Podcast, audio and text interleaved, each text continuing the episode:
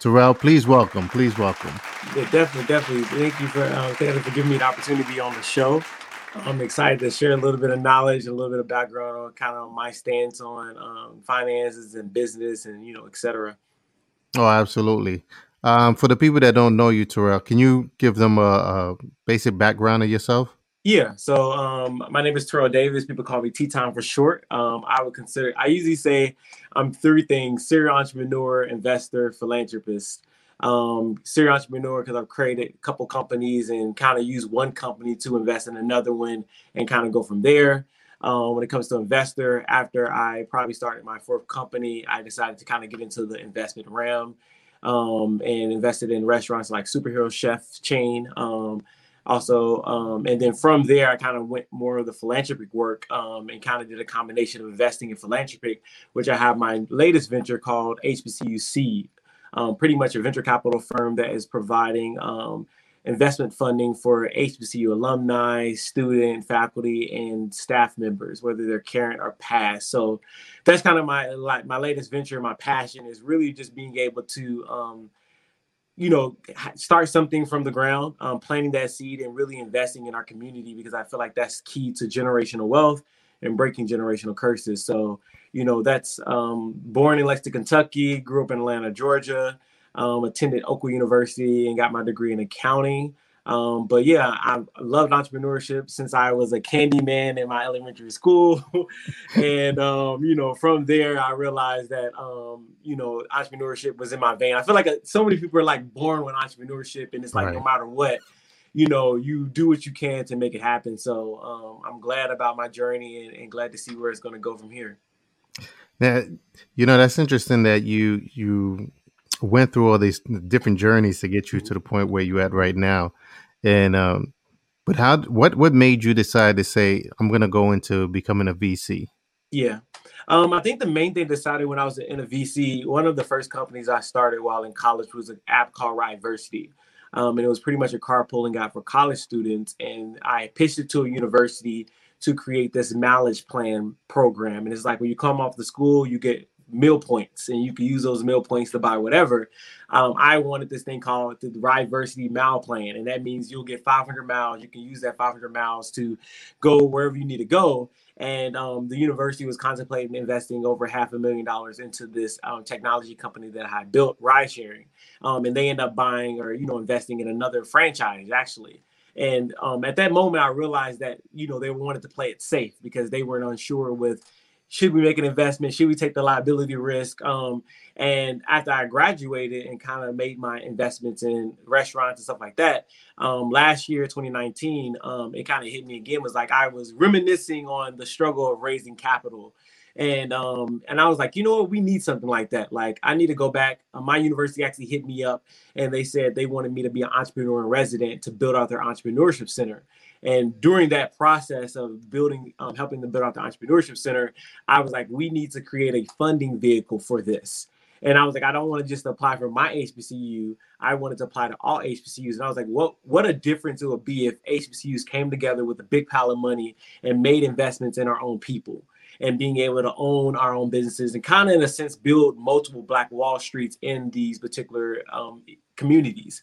So last year it kind of came to me and I was like, you know what, I'm gonna make this happen. And that's kind of how I moved forward with HBCU and kind of went into the VC space. And get the VC space. And you you, you guys raised up uh, for if I remember correctly, you guys um, raised about ten million dollars, correct? So we're in our, so we're still in our funding raise now. So okay. our, sorry. So how VC pretty much works is that when you first start, you say your funding pool is 10.7. Our funding is 10.7 million.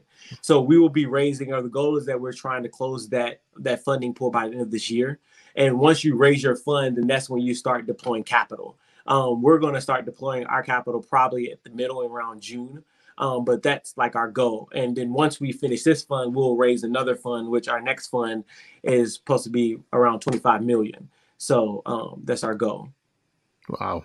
Yeah. And, when you invest, right? Um, I know you hear you get a lot of pitches, right? A lot of people is pitching left and right. A lot of entre- entrepreneurs.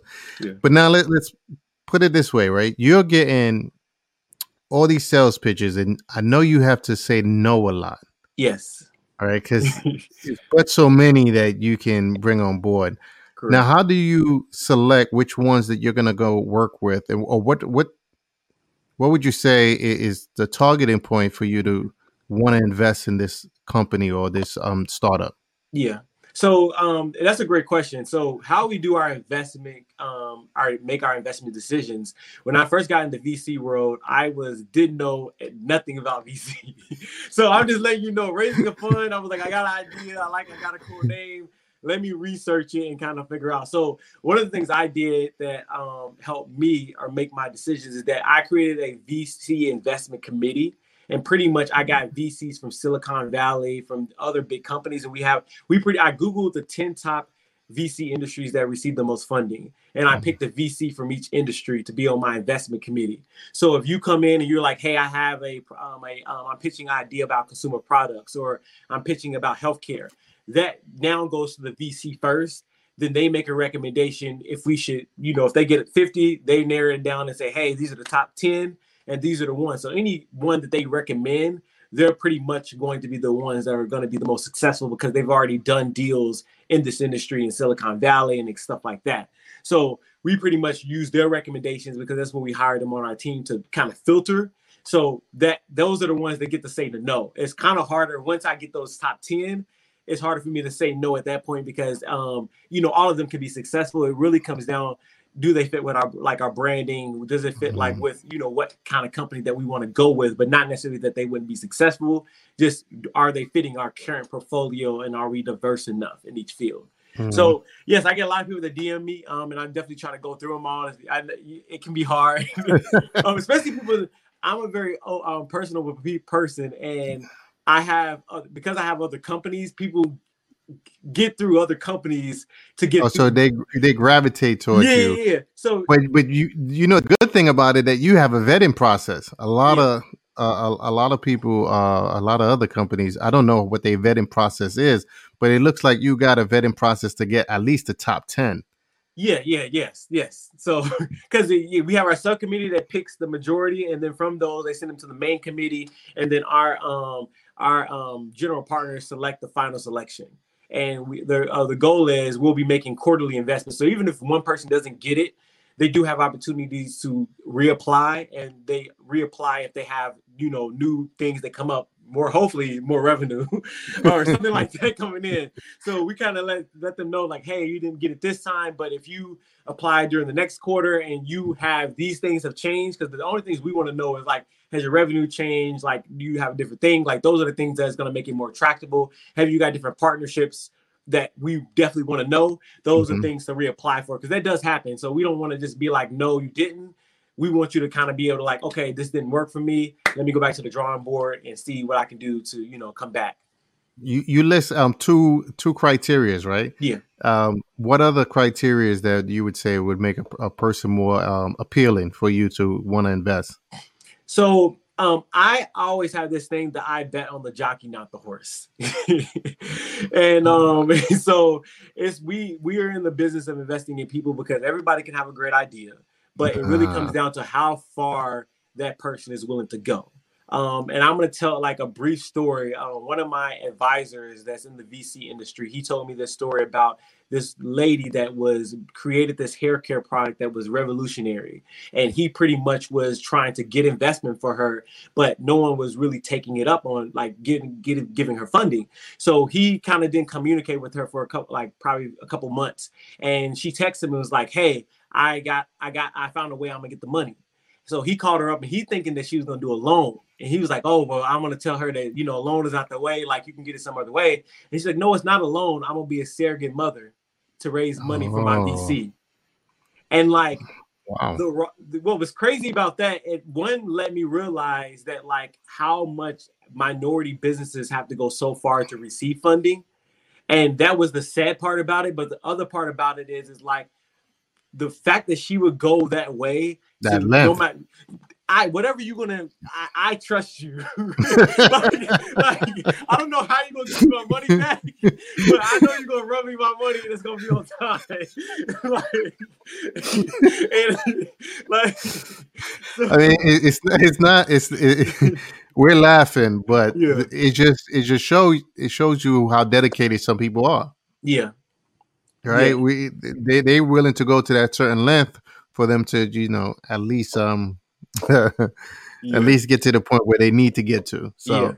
and and this this this this thing that we a lot of us take for granted about when we get to certain opportunities like yeah opportunities come and go but some mm-hmm. opportunities they don't last for very long so you just got to take advantage of it and you see who's really taking advantage and really uh, you know they digging deep yeah. to do what they need to do. So yeah. th- that story is interesting. So yeah. what was the outcome of that? So what ended up happening was so she had to do that in order to get the minimum viable product so you she had to get it to get like a, a sample or get it to physically get made and then okay. she ended up getting funding from it. So they pretty much the criteria was like come to us when you have a product that we can physically see you know, like we okay. want to, we want to, we want to, you know, they call it minimum viable product. That's just something, just a, like a, de- a, demo, some kind of test product. Yeah, like yeah. we see it, yeah, we believe it, but like let's physically get it in our hands. And you know, a lot of other companies they'll just give funding to, like, no, this idea because you have this sense of like you're in Silicon Valley and you could pitch a great idea and people gonna throw millions.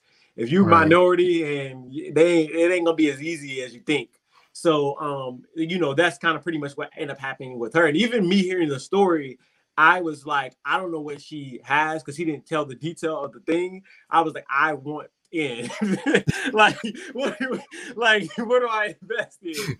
Like, you know, she's gonna know, get like, to the finish line, right? you gotta be something, you know. And, you know, so that was just my thing. Is like, you know, I guess you got the, you know, raise a baby to really raise your own baby, which people refer to your business as a baby, um, as a metaphor. So, but those are those are our criteria. Um, just we invest in people, just being able to see how someone is going to be able to sell that.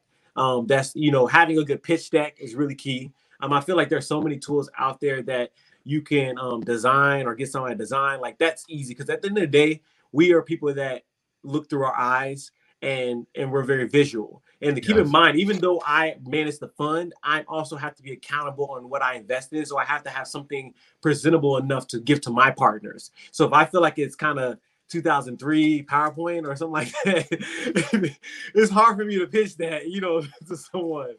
unless you already got, unless it's already already out there and it's fully going. Then, then you. But if you're starting up, I would say use these resources that make it as pretty as possible, especially if you're pre-revenue. Hmm. Yeah. So uh, I'm still laughing about that earlier.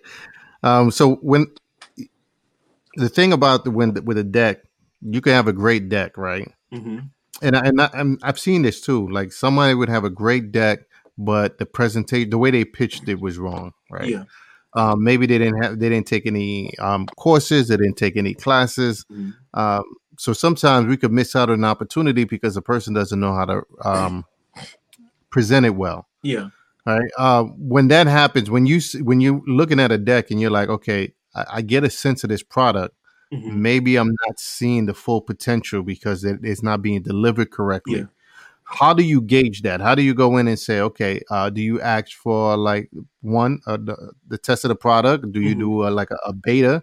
mm-hmm. to see how the product work and how long like how do you you know mm-hmm. go about that the the best test is sales numbers um because my degree is in accounting everything go, comes down to numbers so if you are um post sales and you're already selling i could care if you have a crappy deck if the numbers are matching up with what your statistics are saying that then we can have a conversation like you know that's really what it comes down to that if you have the numbers I always look at the numbers first. So that means whatever you're trying to push, that's what I now. If you're pre-revenue and you're trying to pitch an idea, like you said, you can miss out on opportunities. Like I can miss out on opportunity to fund you, but you could also miss on an opportunity to get funding, which would even bring you to the stage to be successful, if that makes sense. So I right. do think it's very important that like um I always try to do if I if I can kind of feel the vibe that maybe someone's nervous or they really have a good concept, I usually like to do pre like a post or pre interviews, and that means I'm just talking to you like if anybody else. Like forget the pitch, like really explain why you kind of started this,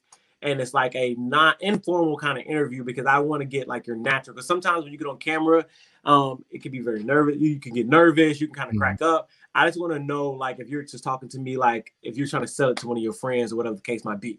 Because then I also have to kind of understand what type of personality trait you are. Mm-hmm. And I also have to keep that in mind when I'm investing. So that means, am I going to have to hire someone to sell to be your salesperson?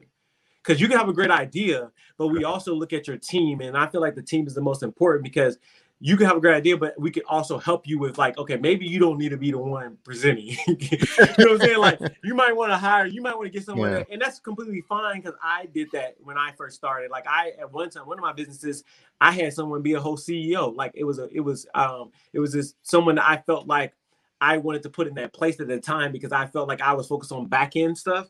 Mm-hmm. And that person was more like in the light that could talk to people that wasn't afraid to do pitches. So I was like, honestly, take my, you know, take my reign. Like at the end of the day, I own the company, so you can have the position. you know what I'm saying? I just want the company to win. So if you can, if if I find someone that owns a company and can and be able to step down and put the right people in place, even if they're not right. the right person to be CEO, that shows a lot because at that point you want the company to be successful and the company is not surrounded around you. And that's the same for me. At any stage of my life, if someone's coming, I'm like, dang, like that person can raise 25 million. I will step down from HBCU and be like, you, you, you, you're the fundraiser person, and let me be your hype man. whatever you need, because that's my whole goal is for success. So whatever that right, comes right, at, right. you know, that's my goal for that. Yeah, that's that. You, you, that's so true because a lot of people they don't differentiate the difference between a, some a CEO and a founder.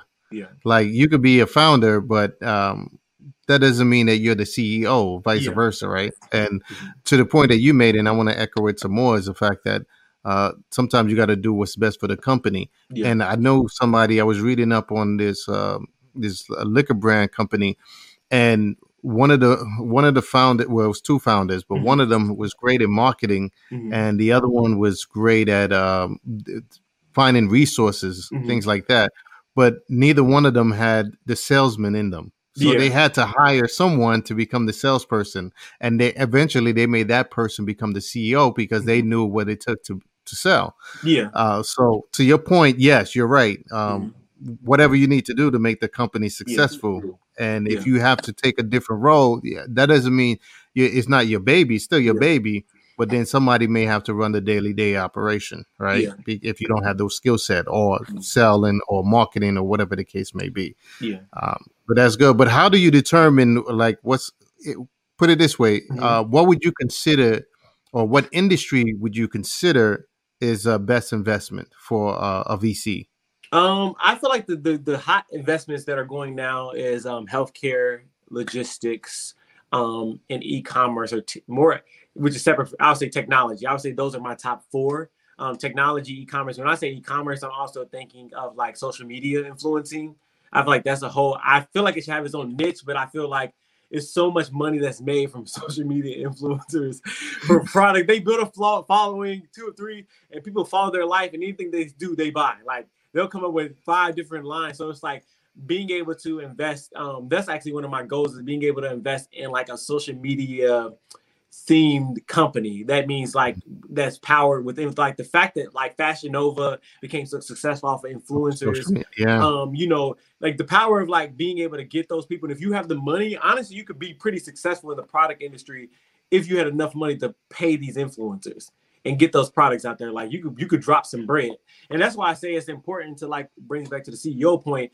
Like if you could pick any CEO, if I could if I could pick any CEO of any company and like if I gave them a salary and they would agree, like you would go off of Jeff Bezos or you would go off of these big names and they were like, hey, I will be a CEO. You without a doubt you would allow them to take over because you know their name brings value. And I feel like that's the same when it comes to like influencers and stuff like that. Their name brings value. They're built that up. So making sure you do that. So those are my top four technology, logistics, that's me transportation, big, um, um, e-commerce and um tech. I forgot the I'm trying to think. Did I say four? I think I said the four. Yeah, you said but the yeah, four. Yeah. Yeah, that's it's uh I, I I agree with you with the social media thing. I think that should have his own. Uh, I don't even know if it's like a own sector. Like yeah, right. Where would that fall under? Like, uh, um, they they want to put it under media, like you know, because you have yeah. like Shade Room and stuff like that. But I would say that's not even that. Um, one company that did it well, I forgot it was called Zeus Network. Mm-hmm. Um, and like they're like they pretty much hire social media um and they have a network that they like they just do content for them. So they do shows It's completely social media based. And like I thought it was genius because I had thought about like the idea like maybe a couple years ago when the network came out. I was like, that's I'm glad like that's actually now I'm seeing a shift to like creating networks and things out of using just strictly social media. So it's pretty much like a social media streaming service. Like if you want to see your celebrities on TV, they give them a show and you can pretty much sign up for like two or three dollars a month, just like anything else. It's not a bad idea. Yeah. So. All right. Well, you, you got the funding, so you could uh, yeah. make that sales pitch to your partner and see how that comes up. But uh, hey, you, you started companies early in life. Like, what what inspired you? Um, the first company I've ever started, um, I was I I had just transitioned and going to I was in public school and I ended up going into a private school for like this one year. And um, I remember I was sitting in the table and I was eating some now laters. I was probably in like sixth grade. And someone tapped me on the back of the shoulder and it was a girl one of the students was like oh can i have one? And she was like what are these? And i'm like these are Now-Laters and she was like buy the whole like you know they don't you know the lemon heads Now-Laters hot cheetos that wasn't a thing in this particular school and she was like i'll buy the whole pack for a dollar and they're 25 cents you know for the pack it's on the pack itself but you know at that moment i realized like it's certain things that i had in my in my community that they didn't have access to so I took that dollar, put some money together. I went home, bought like cases of Now-Laters and stuff like that, and I ended up bringing it back to school and sold out. And like at that moment, I went from doing that. I had I have um, seven siblings. Five of them um, live with. I had five sisters. Um, we all grew up in one literally room, like seven of us in one room. Um, and like I remember having one day after I did that for about a month, I raised enough to give them all 60 pieces of candy each and they would go to school and they would sell candy every sunday we would meet and say what sold what didn't sell milky ways never sold so i don't know if y'all milky way fans i cancel it right there but um but from there i was i didn't know what i was doing but i understood supply and demand i understood how to use a team how to deal with like because i would do a 60 40 split with my siblings and like from there i would use that to invest in another business like the lawn care. And then from there, I went to college and I invested in my tax company. And then from there, I did ride sharing, which party bus. And then I went into the restaurant industry. So that was kind of like serial entrepreneur is kind of in my blood. It's like, how can I develop something? How can I grow it to the maximum of what I feel like it can be? And then use those funds to invest in something else that I'm passionate in. Wow. Um, did you see that growing up? Um, Did you no, see it from no, somebody I, in the family, or just something that resonated with you? Well, I can say hustlers definitely grew up in my family.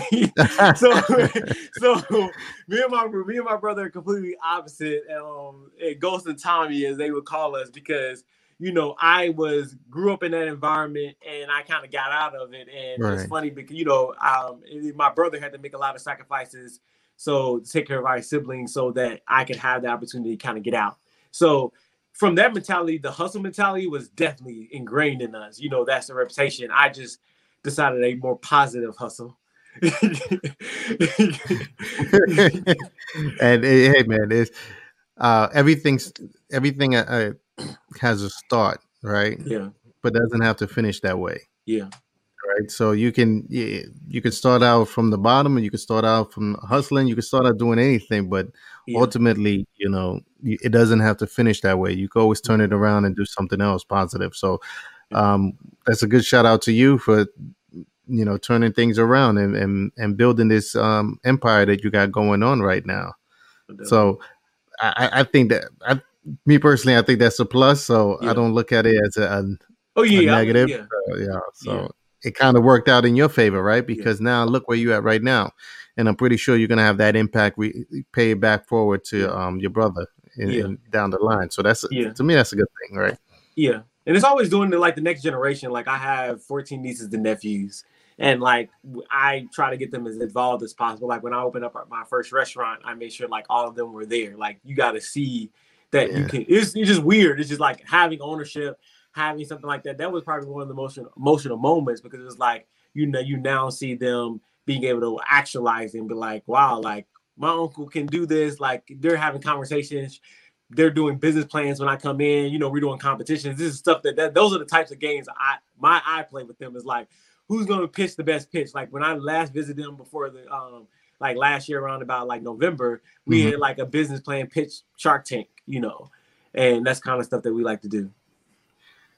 I think that's incredible yeah. because not only that, you're giving them a positive image to look at, but I think what what's so incredible about it, you're building a, the soft skill sets right away, right? Yeah. How to pitch, how to communicate, how to do all these things, and by the time they reach a certain age, I'm pretty sure that they're gonna like be leagues away. So yeah. I think you know that's. I believe in, in, in getting family involved. I, I actually yeah. got a friend of mine that he's he's his company's at a 10x level right now, yeah. but he's he has family involved. Like day in and day out and mm-hmm. and you see the kids they slowly maturing into like um entrepreneurs themselves yeah. because they've been around it for so long. And yeah. when you create a kind of space within uh, your household or space within the family yeah. where everybody can just chip in and learn and educate themselves so by the time they branch off and start doing their own thing they have a piece of that and they that they take with them. So i think that's incredible. Yeah. and what what inspired that? Um, really, what inspired that is like um, I was trying to figure out a way to give back. Um, and with family, I'm glad you mentioned family because you have to be very careful on the, the, investing in how you give in family. I usually have a rule when it comes to family is usually if I'm doing any type of investment, I'm willing to lose and you get one shot. So right. that means like I'm that's one time I'm willing to put up some money for something or I'm going to invest in you, but I'm not necessarily don't have to necessarily be a partner because it's only certain family member I will work with. And even my mom is funny because like my mom was trying to get a job in, in my restaurant and I was like, no mom. like, I was like, it's just like, no, like that's Hugh t- texted me the other day, like, "Oh, they ain't working me that much. I'm gonna come up here and work for you." And I'm like, "No, like that's not like." I'm like, I said, "We not hiring."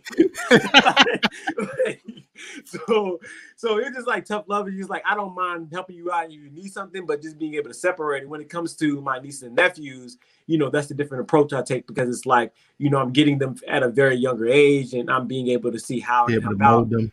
Yeah. yeah. And like I always have this mindset. Sometimes it's not about like giving someone money or funding. is all about like giving them the knowledge on like what are the tools to get it. Like, you know, sometimes like businesses come to me, like you said, for funding. And it's funny because I in the process of starting a podcast, and my podcast is going to be called Seven Streams in Seven Minutes. And the goal of that was you come and tell us what your idea and what your business is and let's give you additional streams of like income that you could potentially make from your business because you might not need funding it could just be like if you're a restaurant, have you did food delivery apps? You know, right. have you tried? You know, there's some things like you just maybe didn't think of, and it's like, oh, if you would offer those additional services, that brings on funding versus giving a percentage of your company. So, so it's like a, a, it's like they pitching on the on the podcast. Yeah, so it's not necessarily pitching; it's more so like they tell us they have seven minutes to explain what their business is and how they currently make money. So you have to say, "Hey, my name is da da da these are the four ways I make money. We okay. then have seven minutes to respond and say, these are seven different types of streams that you might have not thought of. And then we also have guests that are going to come on to say, like, that are gurus in certain industries. So some of them might not be able to say all seven. So let's say we had you on and we're like, hey, this person's a barber and they have X, Y, and Z. What are some creative ways, like seven, on put you on the spot? You got seven minutes to come up with seven streams that you would give them as alternative uh, ways to I make like money. That. I like you that, know, yeah. you know, just kind of and you know, kind of put it on. Some will get it, some won't. But the whole goal is like being able to voice, you know, get exposure for your business, say what you're currently doing, and then have some alternative ways to be able to help you out. And that's a way that we can help without necessarily investing. Sorry you know, about that. Yeah. But yeah, so that's kind of like you know the family thing, and just making sure you know that's kind of like my goal, and just te- teaching the next generation from there.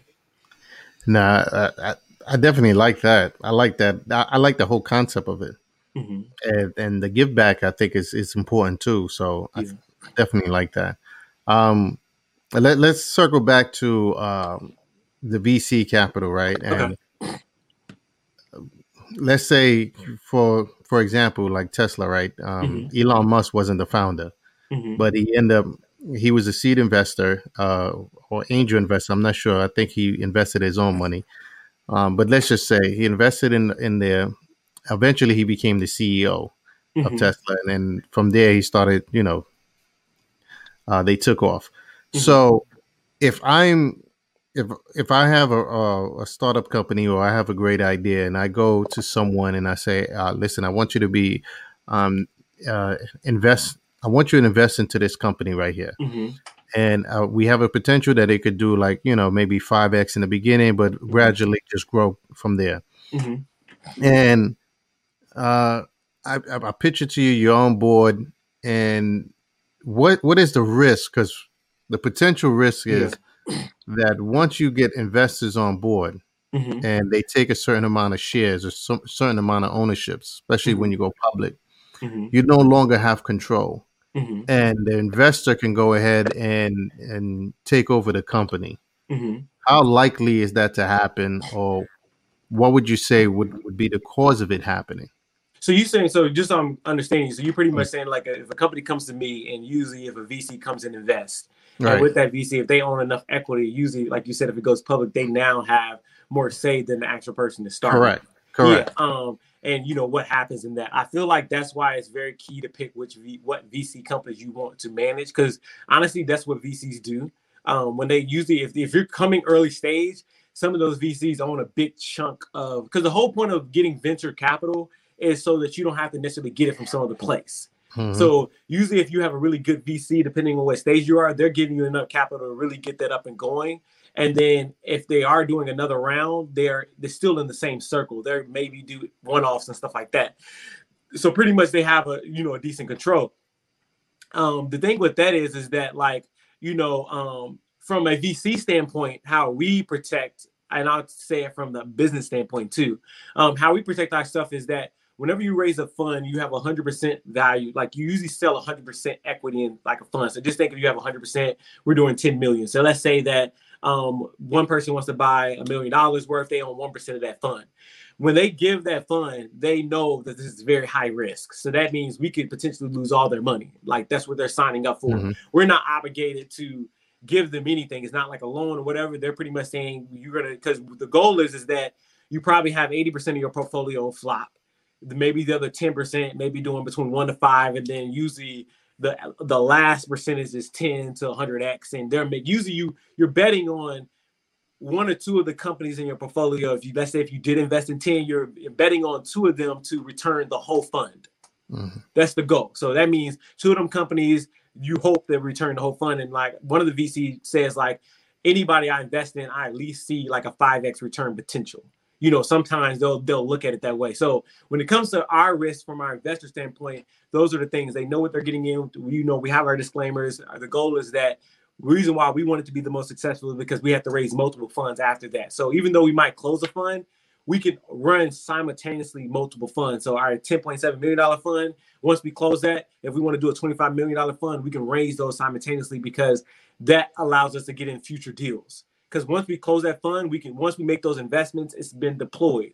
But if we see other opportunities come up, we have to now raise another fund because we have to make sure the percentage is right. Because when you make investments, when you get when I return that, let's say we do a 3x return mm-hmm. and we mm-hmm. get $30 million back. If you own one percent, you now get three million dollars. You know, so we went, you know, so that's how it works. No, from the from the business perspective, um, you have to be able to find out what you want. I always advise like maybe not going over 51% um, unless you fully want the VC to take on that project and they're going to really do a lot more than just funding you. They might be funding back support. So that means they might find you a COO or CFO mm-hmm. and they mm-hmm. have like people that they pair you up with because that's what we do for our foundation part. Like if you're lacking in certain areas, we have people on our team that we trust and was like, hey, you're missing a financial piece in order to get our funding, you have to hire this person. That's kind of how you slowly get taken over. What happens is you get on, you probably start up, you don't have a lot of back end support. They fund you, and then they recommend people to be on your team to help you out. And then you realize, like, oh, the VC, the VC really is owning this company. and technically, if you got a board, if the VC's on your board and they and they vote you out, like that's yeah. how Apple, you know, Steve Jobs got voted off his team. You know, yeah, that's how um um the guy the founders, yeah, the guy with Uber, the yeah. funders of uh, uh, the founders of Tesla, um, they got voted voted off too as well. Yeah, and, and, I and I think a lot of us don't talk about that back end of the stories. We just talk about the the venture capitalists. Now, it's one thing if you have enough runway, and then you go to a VC where you you you got more of a um you have more leverage mm-hmm. because you you you gain you're making money on your own. When you reach a certain level and you got enough runway, you can say, okay, all right, I'm yeah. coming in, but I'm coming in with enough resources or enough uh, leverage on my side where I can be a positioning. I, I could bargain from a position of power yeah. because I can say that okay, I, I did it up to this point on my own, yeah. and I accumulate. I I aggregated all these, uh, not just resources, but. I um, income. Uh, built a team together. I uh, mm-hmm. did the marketing. I did all this. Uh, my team and I, we did this, and now we're looking for a VC to take us to to the next level, right? Yeah. Then you're you're bargaining from a, a level of power, but mm-hmm. when you're a startup completely, yeah, Owning hundred percent of nothing is nothing. that's, the, that's, that's, that's, the model. People be like, "Oh, you know, CEO, okay, that's nice, but you know, what's your valuation?" Um, and like from VC standpoints, it is nothing. See, and the thing about VCs as and I'm new with this, I'm not necessarily an expert in it, right. but one of the things I've noticed about is strategic partnerships is key. So if we're going to make an investment in a company, more than likely we have strategic partners that can already close a deal. So let's say you're a product company, and let's say one of our board of advisors is on target, you know, and they're over distribution or they're over something that's going to get you in the stores. If you have something that's going to get you in the stores, we're already doing an off deal with the V with that person saying like, hey, I'm gonna get this V, I'm gonna get, invest in this company. You know, once they agree, we're gonna be able to. Um, we have more leverage at that point. You know what I'm saying? Right, right. At that point, we're coming in and we're like, hey, we're gonna give you a million dollars, but we're also gonna give you a ten million dollar distribution deal. We're gonna fund it, but we want we pretty much we want a majority of that. You can't. We're gonna fund it. We kind of close the deal ahead of time, so pretty much it makes it easier. And what what does end up a downfall for the person that owns the business is because you can't close a deal without us. Because at that point, we could be like, we have a connection with Walmart. We're gonna get you in fifty thousand stores. Um, you know, whatever it is, we're gonna we're gonna fund that. But we're gonna we want seventy percent of your company. But this could make you a multi-millionaire. That's when you get on Shark Tank and it's like they want to do those deals because really it's like they the cash is nothing to them. It's really about them being able to reach out to someone and get you in the door. And I feel like whenever you're partnering with a VC for businesses, what I would advise is you want to know who's on their board of advisors, who are going to be their strategic partners, and making sure those strategic partners can help you. So if you see someone and they say, "Hey, this person on their board of advisors and it actually is is going to help you out," like let's say healthcare, and like we have someone that's a CEO of like multiple hospitals or practices, then that's perfect because not only can they we invest in you, we can now that's your first client. Right. You know I'm saying? Like we can now brokerage that deal and now we, you know, that's how we look at it. Now, you know, that's you know, that's kind of no the most the advice I would give, I always say that if you close the deal, you can always get the money.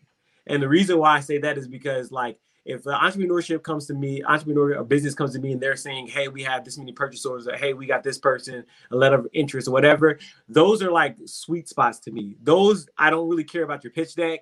Those like I don't really care if you present. If you have some type of contract or if you have something that you brought to the table and there's money on the table and you just need money to fulfill that, those are like gold mines to us. That's why on Shark Tank, they're like, well, you got purchase orders? Oh, you need money for that? Like, you know, it makes more sense because it's like, I mean, you get, yeah, it's less of a risk. Yeah, it's like, and that's why they say it's contingent upon you closing the, the deal with whatever. You know, if you close that, I'll give you the money. give me two dollars after each one you sold. yeah, but at, at that point, at, at, that point, it's less of a risk. So yeah, for you to invest in, and not only that, you know that the uh, your returns is going to come a lot quicker. Yeah, because there's how, already product in place. Oh, the orders in place. Sorry. No, yeah, and, no, and that's what I was gonna say. I was like, that's how I did. That's how I found that out when I got my first big investor, and he told me that was a person that said I invest in the jockey, not the or um not the horse. And he pretty much said, you have to you if you give me the deals, I will invest. And like with my tax company, I had to go and I did this thing called a tea time tax tour. And that means I would reach out to universities, they would pay me to come on campus, and I would file the taxes for free for the students, but the university would pay me. I reached out to probably, I would say, 2,000 universities. There was a lot of no's. They, they narrowed down to 40 yeses, and then we ended up doing 15 universities. But with those 15 universities, it was over like $100,000 in money that they pretty much said, if you come to our school, we'll pay you the check after you leave. I took those letters of intent and I took it back to the guy and I said, Hey, I need like 50K um, investment to do the tour. And he wrote the check for it. So, you know, and I gave him back his money at the end of tax season. We went our way. And at that moment, it was like, it was, I always, the same kind of, I felt like that was fair. Like, I was like, well, it made me work harder because it was like, I got the yes of saying, if I get you the contracts, I get the letter of intent, you're going to fund it. So that's the same way I look for, even with my VC. If someone comes to me and they're, whether a product or technology, if you have like secured contract or some way secure that someone's going to buy your product, pre sales, whatever that is, that is, you get moved to the top of the list and that's a very long list. Yeah, yeah, because everybody, you know, everybody think they got their, their products and uh, the best product. As an entrepreneur, you you you never look at things like uh, it's gonna fail. All right, even though you know you may have to pivot, you may have to like uh, go from a different direction, but you never look at things like, oh, it's going to fail. You always look at the positive side, like, yeah. uh, this company is going to be successful. and, and, and, uh, and, you know, sometimes it doesn't work out. And then you have to, you know, you start another company or you, you sell it off or whatever yeah. the case may be. But mm-hmm. uh, t- to your point, yes, um, mm-hmm.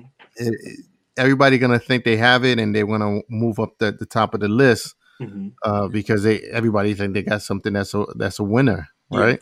Yeah. Um, but it, when you have that scenario mm-hmm. where you have like uh, both uh, both ends of the coin covered, mm-hmm. basically, mm-hmm. like all right, for, for, for the example that you said, you had the school covered, and then you had the uh, the investor covered. Yeah. So from that point, for, as an investor that's looking in, it's like okay, it's a win-win situation. Yeah right? Right. and, and, so from there, but then you still can negotiate from a level of power, right? Because uh, you still got the leverage because yeah. you did all the work. Yeah, it's already there, so you just handing it to the person and yeah. saying that. So then you can say you can negotiate the terms that you you would like. Yeah.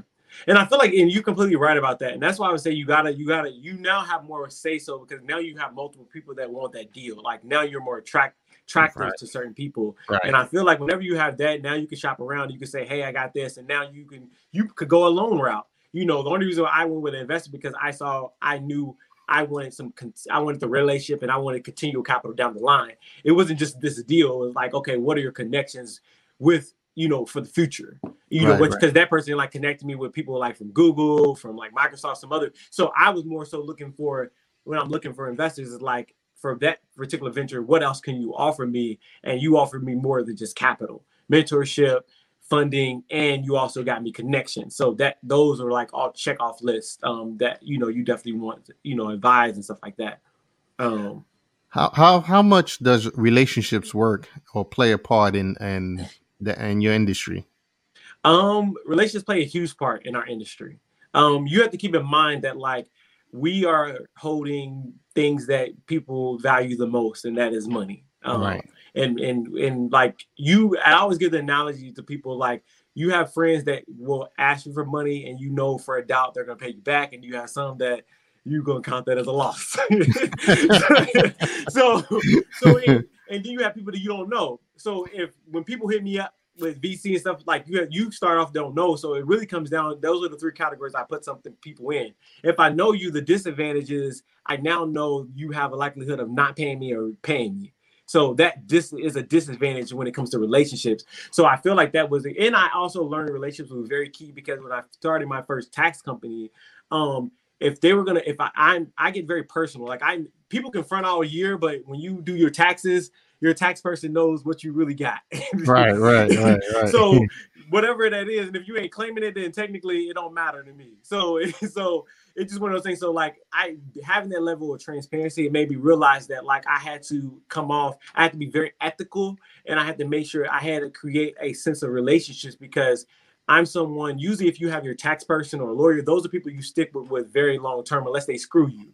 Right, you right. Probably, if you if you find a good mechanic or a good tax person, you rarely gonna like venture off because it's one of those things you don't want to have to deal with. Like that's something IRS you don't want to have to deal with. Right. So I learned the skill of relationship from that company of like, okay, now that I'm in the VC, is that I'm going, I had to start building these relationships with investors, start building these relationships with the companies. So I would say, um, if you are looking for like going into getting money from a VC, start understanding their background of who you're trying to get money from. Because if you could say certain things like, oh, you did this in an article, or oh, you did this, that lets them know that you did your research.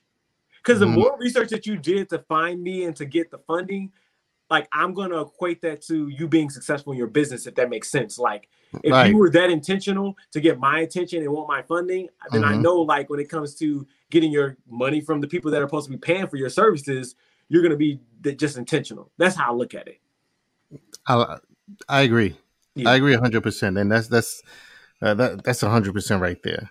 Um, the other the other good thing about it, if they research you so well and they get like down because I think nowadays um, social media have made it made things a little bit easier, but at the yeah. same time, um, it doesn't give you all the information.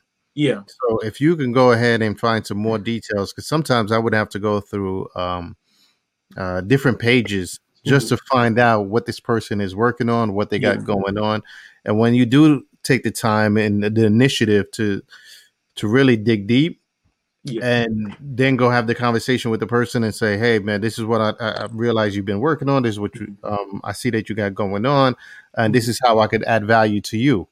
Yeah. Then it becomes like, okay, this person's serious about doing business. Yeah. Because not only that they did the research and trying to get to know me, but they see where I, they could add value. Yeah. They see where, okay, this is where I'm probably missing out on, or, or area of improvement or area of opportunity that yeah. may be there that I didn't see, and they yeah. noticed it, right? So that means you, this this person is serious about business. So I I agree. That's hundred percent, man. Yeah, and I always said I'm glad you you added that value thing. I feel like um, with any good pitch deck, there should always be who who who who are all the parties that benefit, and it needs to be clear on how it's going to be. Because just because I'm investing in you, some some people forget that like the investment, like that's not maybe I don't necessarily always see that as a benefit. So you have to kind of state like in your thing, this is how it's benefiting you of being an investor. Yeah. You just think like I want your money and you invest, and they say all the things that you're going to do to make it successful. But of course, it kind of be it can kind of be um, left unsaid that you're going to invest and get a return. But I don't know that. Like right. unless right. you say like in your benefits, like I kind of look for that. Like I need to be able to say like you're gonna you potentially want to pay me back. that is true, right?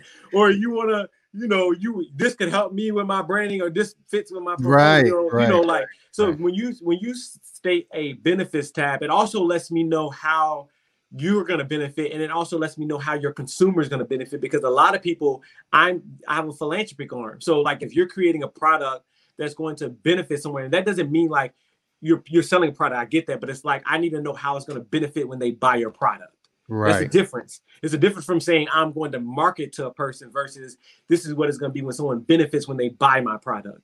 So right. I feel like people leave that out. Like, what is your benefits from who else, who's all going to benefit? I want to know how you're going to benefit. I want to know how the consumer that's buying your product is going to benefit, and as an investor, how am I going to benefit in addition to like me receiving a return on my investment? And actually put that in your your benefits because I want you to know that I want I'm going to benefit from that. You know because no, that, you know people forget that.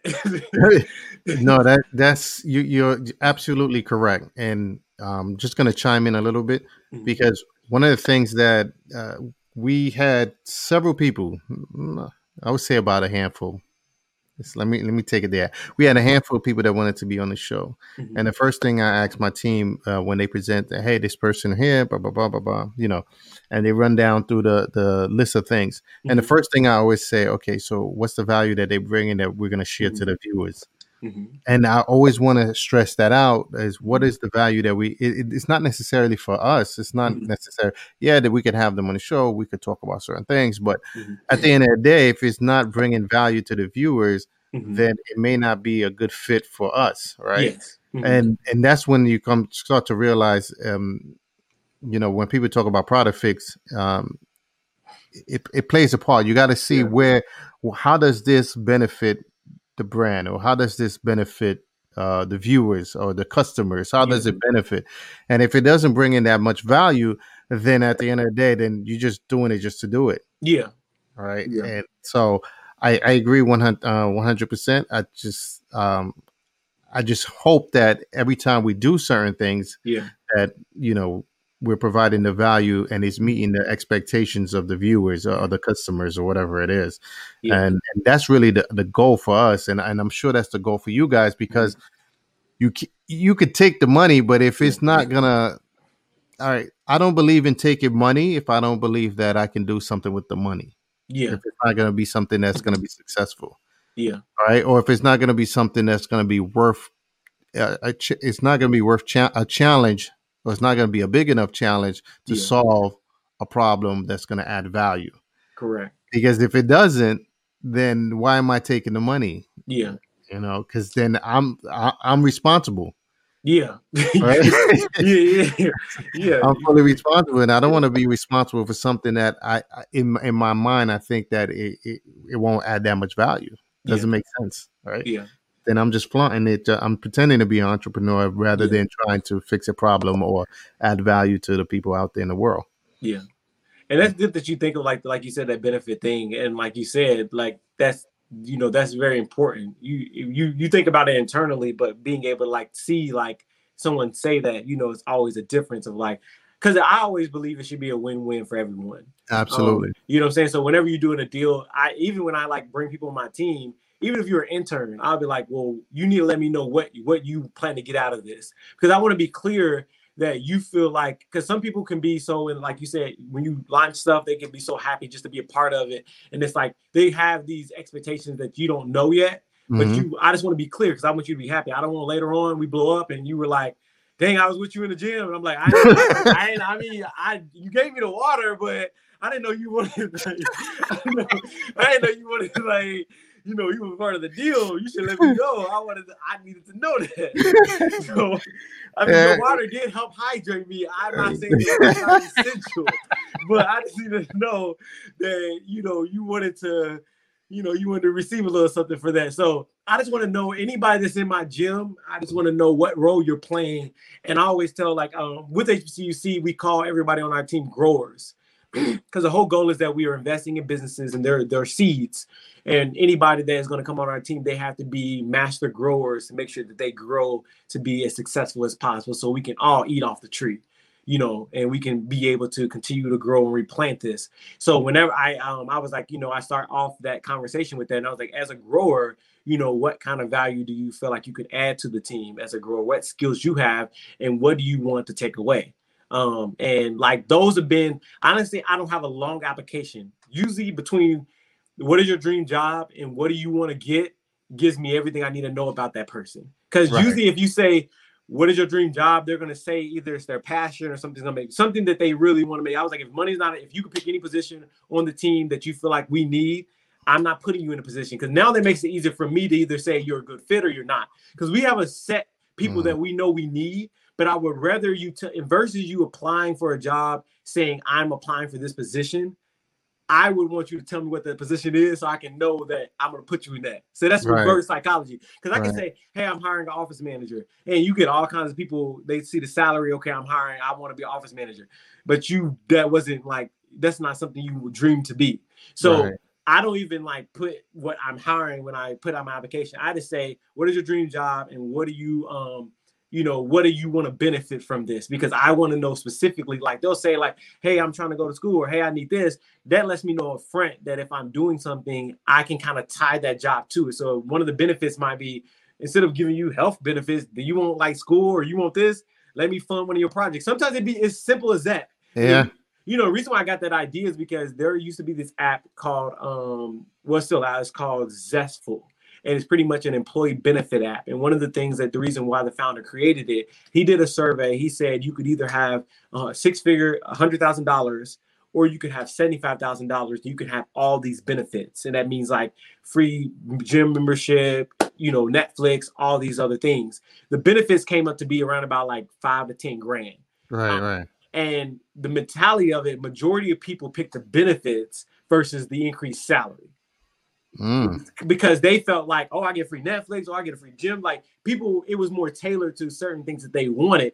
So he realized at that moment it's not about giving you more money because when you get more money, it's not that you get you you spend it on those things. You now find more bills and stuff to spend it on. But if you have designated to say, I'm going to help you out would give you free Netflix for 12 months. That could be more than paying somebody increasing someone's salary. Surprisingly, True. that could that could be a I don't gotta pay for Disney Plus included.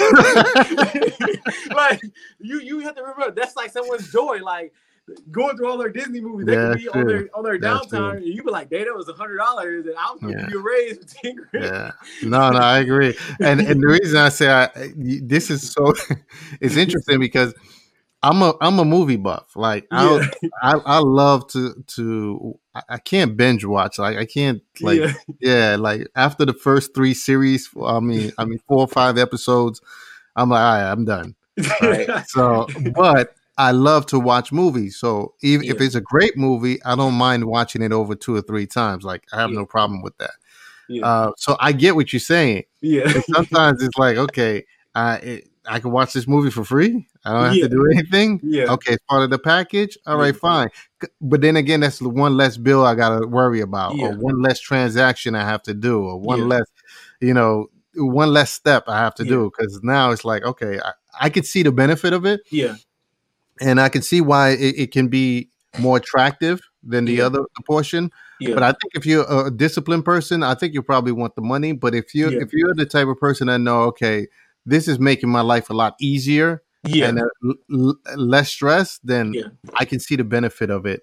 And, and crazy value. And, and it's funny you mentioned discipline. It's crazy about uh, crazy about it is that our our society is so con- about convenience that people would take convenience over cost. Yeah, and you would think that you would think that people would take the salary. And there's only so many mature people that would think like I would take the salary. And those are the same people that realize that getting a refund on your tax return at the end of the year is not a good thing because IRS is holding your money. So you know what I'm saying? Like, so it's very, very few that will be like, you know what, I can invest and I can do my own thing and I'm good.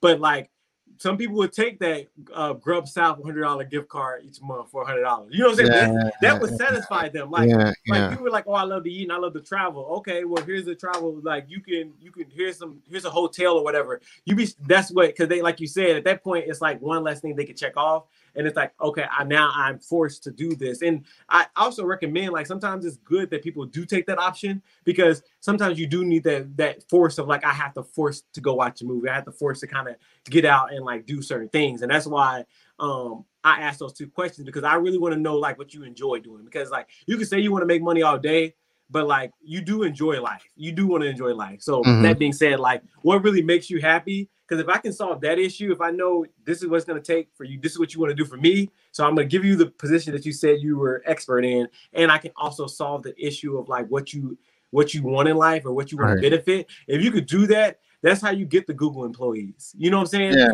yeah you know that's yeah. how the Chick Fil A you know trains their employees. Like have met, which they went open today. I don't know why, but I made me think of it. I'm like, dang, I want to. Nah, nah. No, but I, I, I get what you're saying. Um, the, the only thing is sometimes a person think they could be skillful at this area, and then after a couple of observations or a couple of suggestions, and you realize maybe you're good at this area, mm-hmm. right? And then maybe you have to shift them over.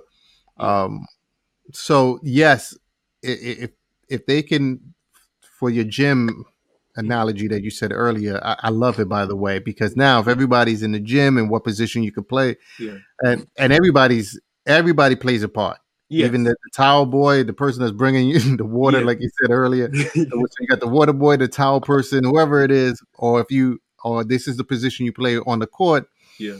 So everybody brings something to the table. Yeah. But not everybody's gonna be skillful at that, and that's why um Jim Collins' book um, Good to Great, where he described how yeah. you got to get the right people on the bus, but then yeah. you got to put them in the right seats, right? Yes, so yeah.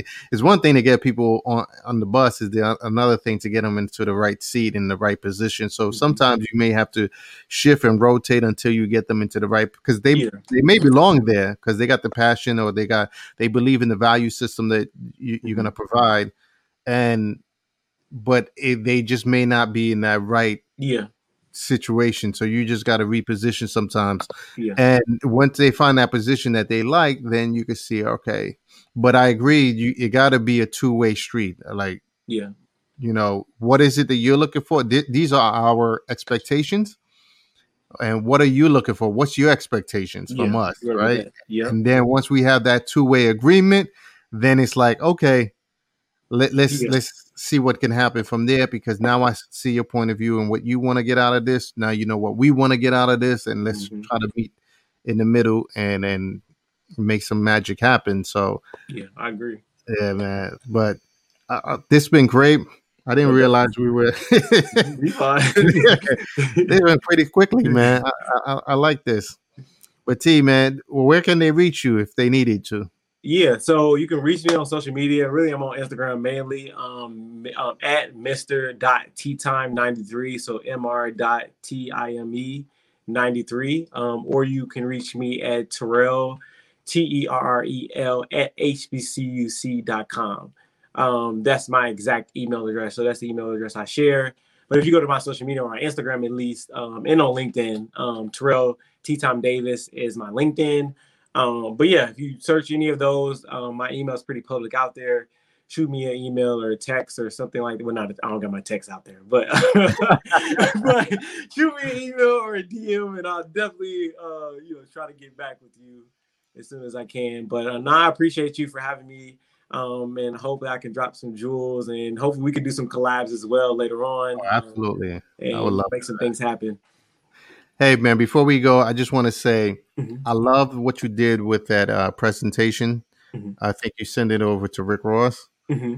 Uh, the package alone, yeah. I thought that was uh, incredible. Um, uh, the whole presentations, I thought it was incredible, and, and the fact that Rick Ross reposted, yeah, me, I thought I, I it, it, it, stood out, and yeah, and that's what, and that's another thing too. I, even myself, I got to learn that. I got to learn like how to make it a good first impression. Yeah. When you when you're trying to get somebody uh, to represent your services, yeah. right? Yeah. So. And I can send over that link of the company that I used. Um, I always like that's one of the things I whenever you're reach, trying to reach someone big or reaching an influencer, I always suggest doing the lumpy mail method. That means being able to get their address and sending them something so big that like they have to kind of respond or like, what is this? Um, and I know people were visual, and you know, it was like I knew I couldn't send a regular email. So with those, they're called video mailers. Um, I was able to kind of put my vision into that, record it, and then send it. So I know no matter what, when you open it, I'm right there. There's no issue. Like you see me. If, if it could have been a hologram, I would have paid for it. But like you only, you know, you use those for the people that you're really trying to reach out to. You know what I'm saying? Um, and like get their attention to. Some people will respond, some people won't. The whole goal was not necessarily just respond, but it's like when I do get to a certain way in my career, if my name comes up, they'll remember and see like it's a familiar face. So I even think that from that perspective, mm-hmm. I had like a hundred of them. I sent them out to all the HBCU schools, and I sent them out to like you know, a couple people Diddy, even send it to Diddy and stuff like that. So I can see when they sign for it, stuff like that. My thing is like, even if they don't respond, I know later on I have intentions on meeting them, and I want to be like, oh yeah, you sent me that, you know. I, yeah. I just, just want to know what their thoughts were when they received it, like a couple years from mm. now. You know, what nah, saying? it's definitely a wow factor. Like yeah. the moment I, I saw it, and, and yeah. look, you saw the reaction that Rick Ross did. Yeah, so it was like a real wow factor. Like, wow, this is big right here. Yeah. And he was yeah. thinking about using it too. He's like, yeah, like that's what I'm saying. So I ended up sending him like the link to do it, and that was a conversation. And that's why that I'm glad you said the thing that how it benefits. One of the best things that I've done with that video mailer is being able to share that how I did mine with other people. Because the next reaction is like, I want to do this for something I have. So if you're gonna do something or put content out there, if it's gonna be so great where it's like I want to do it for me, that's the best response you can have because now they're actually you're helping them, you're benefiting. Because he was like, I need this for my thing. Like if you're if that's the mindset when and that's really been, I kid you not, every person, like even when I talk to the university, they're like, we need to send this out to our alumni. Like, how can I get the video? like, who designed it? Can I get your designer? So that's a really dope thing to be able to do when you create something, you're reaching out to something. If you can create something so dope that they want to use it themselves, that's how you can benefit them. Yeah. And you can even offer that up because they might be thinking it. They might not want to feel like they're copying you. And if you give it up, like, hey, like I'll send you myself, they'll be like, oh, okay, good. Cause um, I was gonna ask you, you know, because sometimes that's the thing, like they'll think like I don't want to be like that one. Like, no, no, you know I think it's a great uh yeah. what what they call that again? A, a conversational piece, like yeah. something that, to spark the conversation. And from there, look, look how it look how it, it, it evolved. Yeah. Look, like it evolved. So I think that's a great that's a great tool, man. Yeah. It's a great tool. No, I like that. Definitely.